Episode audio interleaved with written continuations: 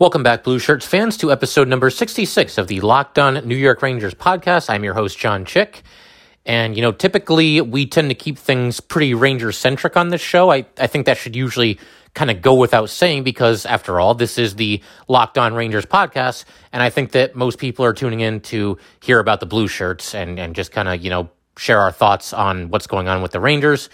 Uh, but then you get a story like what happened yesterday, of course, with the tragic passing of Kobe Bryant uh, in a helicopter crash that also took his young daughter, Gianna, with him. And I think it bears talking about, even on a show that's, you know, predominantly about a hockey team that plays in New York.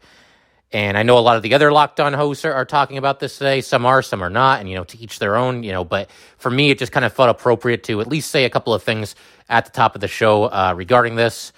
And you know, I certainly I don't want to make this about me, but I got the news from a, uh, my best friend.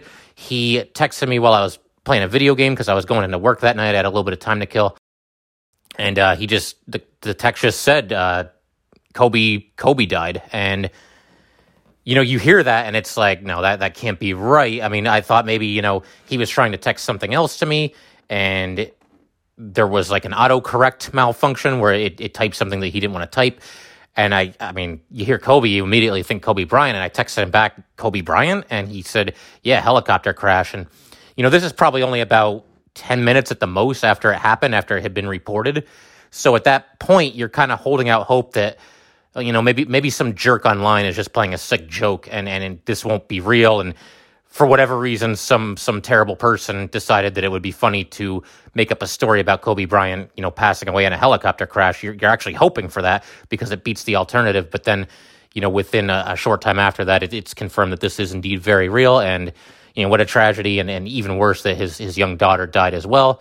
From what I understand, there were nine people on the plane, including the pilot, and you know, first you were hearing five people on the plane and then it goes to nine people. And I, I know, you know, it's obviously a chaotic, chaotic situation and a tragic situation. And, you know, details are, are kind of scarce. And, but then, you know, to find out that his, his daughter was on board and that her friend was on board as well, you know, one of her teammates who had to be about the same age that she was, uh, you know, around 13 years older. So, um, it's just terrible. And it, it's just one of those things. It, it's just a total gut punch when you hear about it. And, it's probably you know one of the more shocking stories in sports or otherwise that I've heard you know really since I've been alive. I, I can't think of another athlete you know other than an athlete dying of old age. You know I can't think of an athlete that died in a fashion like this that, that's as shocking as this, just completely out of nowhere as this, and somebody that was as big of a, a superstar as Kobe Bryant was. Um, you know, you think about Jose Fernandez a couple years ago. He, of course, the young pitcher for the Marlins, and he died while he was out on his boat.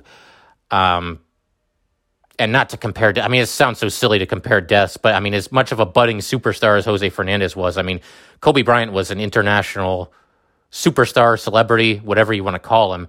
And, and for this to happen again, it just comes out of nowhere and it's just one of those slaps in the face. And it's one of those reminders that, that life really is precious and that tomorrow is not promised to any of us. And geez, I mean, it, it's just crazy. You know, I, I just don't know really how to articulate it. I'm sorry if I'm not if I'm kind of all over the place right now, but it, it is one of those stories that does shake you a little bit. And, um, you know, obviously he had he had a family, and I, I, just can't even imagine what they're going through right now. He's got three other daughters, and of course his wife. He had former teammates who loved him. He had former opponents who loved him, and uh, you know, it, it's just one of those things. Nothing can prepare you to for the news that Kobe Bryant has died. It is just a complete shocker to hear something like that. And as far as Kobe Bryant, the basketball player, is concerned, you know, I'm not the biggest basketball fan. I've, I've alluded to that on this show before. I, I don't think I've watched five minutes of NBA basketball this entire season. It is a sport that I don't know a lot about. It is a sport that I'm sure many of you are far bigger fans of than I am and know far more about the sport than I do. But, you know, I used to watch a little bit more than I do now. And, and with Kobe Bryant and, and Shaq on the Lakers, you know, that team was just so good. But the thing that stood out about Kobe more, excuse me, more than anything was the dude was just a competitor and one of the most competitive athletes that I think we've seen, certainly since I've been alive. I mean, you can think about some other ones, you know, you could compare him to, you know, say Michael Jordan, or if you want to go to, to football, maybe Tom Brady, you know, just the most, one of the most ultra competitive athletes that you will ever meet. A guy that went all out every time he stepped onto the court and a guy that always believed that him and his team were going to win. And, you know, it's, it's, it's funny because one of the most impressive performances I actually saw from Kobe Bryant, and you know, I know a lot of people are, are going to talk about, you know, if they talk about his playing days, say they're going to talk about certainly the 81 point performance. I mean, how how could you not talk about that? That's that's just ridiculous. Uh, or any of you know his his performances in the NBA Finals or the postseason, but the one that, that really kind of stood out to me was the NBA Finals against the Detroit Pistons and specifically game five. And the Lakers lost that series four games to one. That was the clinching game for the Pistons to win the NBA championship. But the reason it stood out to me was the Lakers were getting pretty much squashed in that game, and they were down 82 to 59 going into the fourth quarter. And, you know, at that time, I tended to root against the Lakers because that's just what a lot of us do, I think. Once you have a team in sports, it's like kind of a dynasty a lot of us kind of tend to root against them, you know, whether it's the Lakers or whether it was the Bulls before them or whether it was the Golden State Warriors in recent years, or if you want to go to some other sport, you know, maybe the Patriots in football, or maybe, uh, you know, I'm, I'm a Yankee fan, but I certainly I understand people rooting against them when they kind of had the dynasty in the in the late '90s there. But uh, yeah, the, the thing that, that really stood out about that game five to me was, you know, they were down 82 to 59 going into the fourth quarter. And, you know, I'm ready for somebody else to win an NBA championship. I, I thought the Pistons were kind of a cool team and I was pulling for them in that series.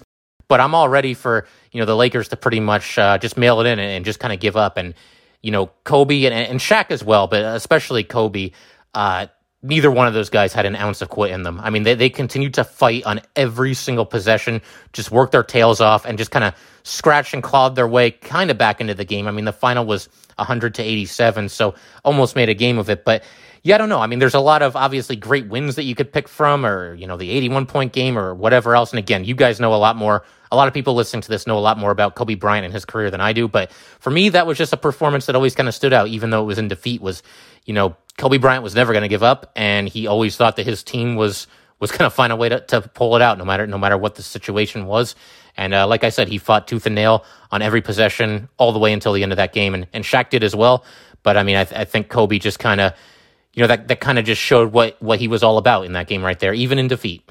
And uh, if there's any silver lining, and again, this is the silverest of linings, it doesn't make uh, doesn't make it any less of a tragedy. But you know, thank God this helicopter yesterday didn't crash into a more populated area or land you know, in a place of business or, or, God forbid, you know, a high school or an elementary school. And again, it's still a tragedy. You know, nine people lost their lives, at least two of them, you know, very young girls. And it's a horrible thing, but I mean, this could have been so much worse. I mean, we could be talking if it had crashed in the city or something, you know, this could have taken out. I mean, I, I don't even want to speculate, but it could it, it could have been a lot worse. That that's the bottom line. And you know, it it's I, I suppose if there is any silver lining here, uh, that would be it. And it's just one of those incidents that you know, just kind of makes you remember in the grand scheme of things that sports really don't mean that much. I know we're all passionate Ranger fans and we all want to see this team do great and we all want to want them to make the right moves and trade this player, but don't trade that player and, and get this team back to being Stanley Cup contenders. But you know, then you hear a, a story like this where someone dies and it's just, you know, it puts everything back into perspective. You know, I, I know we have a lot of fun on this podcast and we talk about the Rangers all the time, but you know, I might do a segment where you know, I'm I'm mad because Brady Skjei hasn't been good enough at preventing this other man on skates from using a crooked stick to put a round black object into a net between three iron bars, and it, it just sounds so ridiculous when there's a story like this. And you know, we're gonna spend you know some of this episode still talking about the Rangers as well. Um, but yeah, it's, it's just one of those days where it's just like, man, does any of this really matter? It, you know, and sports are not life and death. And I think something like this, when it happens, it's kind of a reminder of that. They're they're great fun, but you know, sports are the escape, and you know, a lot of people uh, really enjoy you know watching the Rangers or watching whatever team it is, and it's kind of a, a little bit of an escape, and, and it's very entertaining and it's very fun. Um, and and you can't help but be impressed by these athletes and the things they can do, no matter what sport it is. But yeah, I mean, in, in the grand scheme of things, uh, you know, sports it, it, it's the candy dish. You know, it's it's it's the fun stuff, and you know, it, I don't really know what else to say about the whole situation other than you know, rest in peace, and obviously Kobe Bryant gonna Going to be missed by a lot of people. So we'll talk a little bit about the All Star festivities from over the weekend and the skills competition as well. And of course, Chris Kreider, the lone New York Rangers representative at the All Star festivities. Of course, he takes the place of Artemi Panarin, who's dealing with an injury, and Kreider's first trip to the All Star game. So good for him. Really a cool thing. Um, you know, he played, of course, for Team Metropolitan, and they lost in the first round, if you will, or the semifinals. I don't even know what they call it, honestly. Uh, but basically, the four divisions, you know, they play each other in the semifinals. There's two semifinal games, and they play each other in the finals of the, the All Star game. Uh, but yeah, the Metropolitan Division fell to the Atlantic Division nine to five. Chris Kreider gets uh, seven minutes and forty five seconds of ice time and has uh, minus three with two shots on goal, one takeaway. I mean, it's the All Star game, so I mean, take all these numbers with a grain of salt. Uh, one of the only players actually on the on the Metropolitan team that did not get a point. Uh, Letang and Slavin also held pointless. It's barely hockey. I mean, we talked about this with Gil Martin from Locked On Islanders, but it's one of those things, you know, if, if you don't take it too seriously, you can enjoy it. And again, I'm sorry, you guys, I, I just didn't get a chance to uh, to watch it. Uh, my full time job is actually with WWE, and this is one of the bigger weekends of the year. Uh, the Royal Rumble has really turned into kind of an all weekend type of event. And uh, for those of you who don't really follow pro wrestling, um, the Royal Rumble is one of the two or three biggest WWE shows of the year, and it's it's really kind of the lead into WrestleMania. And WrestleMania is essentially the Super Bowl of professional wrestling. It, it really has just become uh, a massive event. And uh, yeah, I kind of had my hands full with that, so I didn't get a chance to watch the All Star game or the skills competitions. But uh, yeah, I mean, it looks like Chris Kreider, you know, he also competed in the fastest skater competition that was won by Mathew Barzal of the New York Islanders. I knew Barzal was fast. I didn't. I didn't know that he was fastest player in the NHL type of fast. But uh, there you have it. Thirteen point one seven five seconds for Barzal, and uh, Kreider logged a time of thirteen point five oh nine seconds. So Kreider finishes in third place. Uh, Connor McDavid was in second place with thirteen point two one five seconds. I believe McDavid had won it the uh, the season before, and Barzal, uh, you know, eclipsed him here just by about a tenth of a second, not even really, less than a tenth of a second. And Chris Kreider not too far behind those guys, just about four tenths of a second or, or three and some change tenths of a second off the pace. But bottom line, Chris Kreider's really fast. And hey, you know, I mean, again, it's just a silly exhibition. It, it's just the NHL skills competition. But, you know, Chris Kreider's name is going to continue to come up in trade talks. And I think, you know, as much as I've kind of campaigned for the Rangers to hang on to Chris Kreider uh, through the trade deadline and see if they can't work out a long term extension with him, I think if we're being realistic, to put it mildly, there's a better than 50 50 chance that Chris Kreider is going to get traded. And a performance like this, you know, hey, it, it's it's just an exhibition, but the Rangers can now say this is the third fastest player in the NHL, and he's an All Star. So I don't know how much it'll help the Rangers as far as a return on the trade, what they get back in exchange for Kreider if they do trade him, but it certainly can't hurt. You know, you can kind of tout this guy now as, as both an All Star and the third fastest player in the entire league. So that's that's a positive thing for the Rangers and good for Chris Kreider. You know, going out there and killing it. You know, I did see some video of him skating around the rink, and I mean, it's just it's just a blue blur dashing around the the the rink basically. So yeah, very cool to see. Very cool to see Chris Kreider. You know, again, a guy who's who's just been a grinder for the Rangers. He's been there for so long, and to see him finally rewarded with an All Star game performance, uh, definitely definitely a cool thing. If you've been a listener of this podcast, I'm sure you've heard all the great advertisers working with Locked On to reach sports fans.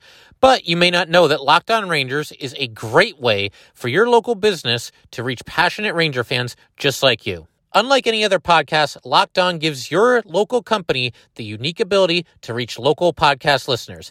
Not just any podcast listener, a Locked On podcast listener. If your company wants to connect with Ranger fans and a predominantly male audience that is well educated with disposable income, then let's put your company right here on this Locked On podcast. Local fans love to support local businesses. Text the word advertising to 33777 or visit lockedonpodcasts.com slash advertising and let us know who you are. We'll get our team to help your team achieve locked on advertising success.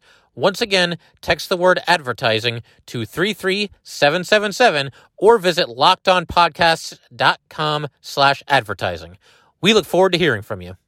And while we're talking about Kreider, you know, we might as well provide some uh, trade updates. And that is, you know, Sportsnet had a report. I believe it was on Friday. I think it was before or maybe on Thursday, but regardless, it was it was after I recorded my last episode for last week, so I didn't get a chance to talk about this. But Sportsnet reports that the Rangers and Kreider not currently engaged in contract extension discussions, and the trade deadline is getting closer. You know, we're down to just about a month, maybe a month and just a couple of days here, and you know, if it's not happening now, if the Rangers aren't right now sitting down with Kreider, I mean, I suppose you never know. You know, they could do something at the zero hour, and maybe, maybe Kreider even goes to them and says, "Hey, can we can we talk? Can we see if there's a chance for me to stay here?"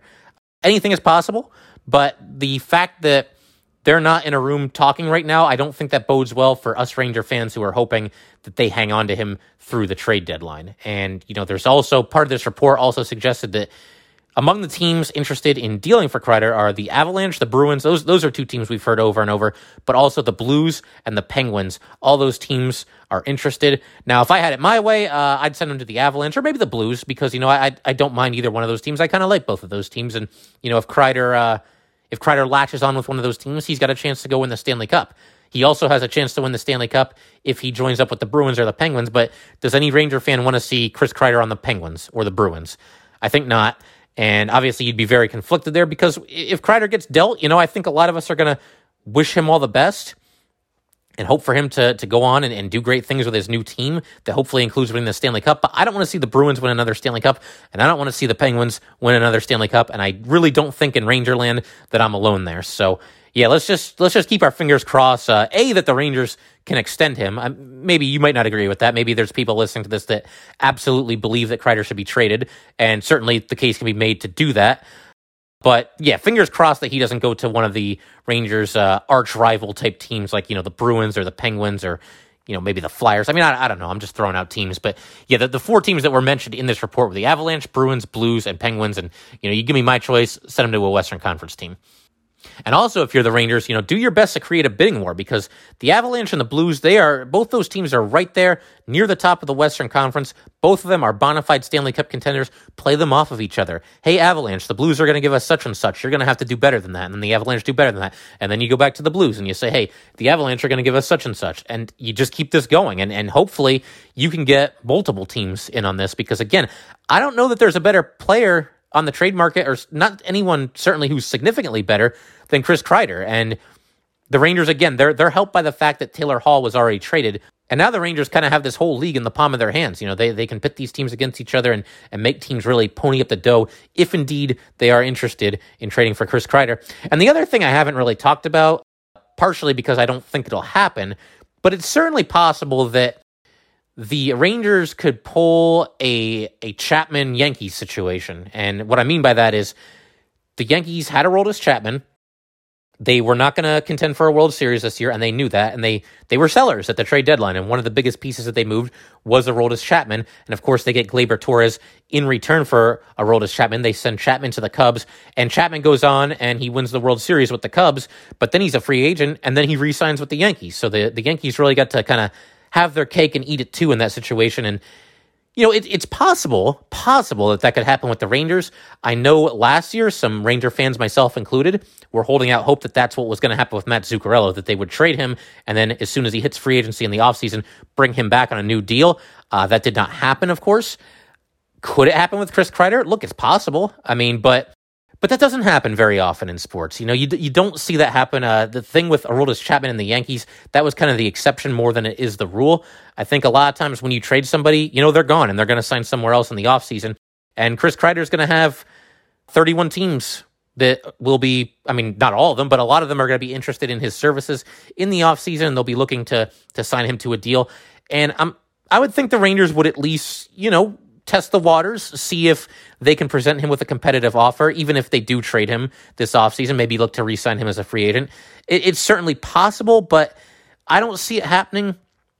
I just think that a lot of the times when you, once you trade somebody, you know, it's, it's goodbye.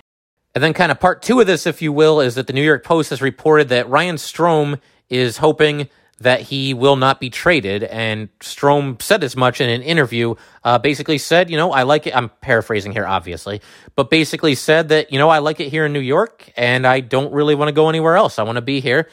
And, you know, Strome, I had him ranked pretty high. I recently did the the trade deadline special, and I think I had him as a seven out of ten on a ten scale, with the uh, ten being the most likely that he would he would be traded.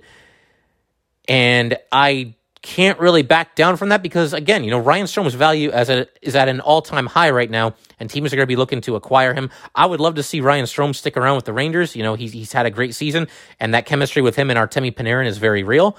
But I don't know. I just I get the feeling the way the Rangers have done business. You know, you look at over these past few years, we might be looking at trade deadline fire sale 3.0 here because it's it's kind of been a fire sale last year and the year before that, and I, I get the feeling that's where we're heading again. Again, with the Rangers being double digit points out of the last playoff spot. And uh, yeah, you know, I I just get the feeling that Ryan Strome could be on the move, but we'll see. You, you never know how this is going to play out. And uh, I suppose that's going to pretty much wrap things up for today. And uh, again, you know, I, my heart goes out to anyone who was affected by the tragedy with Kobe Bryant. Uh, first and foremost, his family, and you know, also his former teammates, you know, former coaches, anyone who knew him within you know the NBA basketball uh, circle. But there might be people listening to this. I mean, there there might be someone listening to this podcast that Kobe Bryant is their all time favorite athlete. So you know, my heart goes out to you as well. And yeah, I mean, I don't I don't really know what else to say. It's just a horrible tragedy, and and just one of those reminders that that life uh, truly a fragile thing. And you know, I know around the NBA uh, this on Sunday, you know, there were still games. And what a lot of the teams were doing was they were starting the game off with uh, consecutive 24 second shot clock violations because Kobe Bryant, for a good chunk of his career, uh, wore number 24. So, what I'm going to do here is uh, just have a 24 second moment of silence as, as, soon as I stop talking here, and we'll just end the show on that today. So, again, thanks guys for joining in, and uh, we'll see you next time.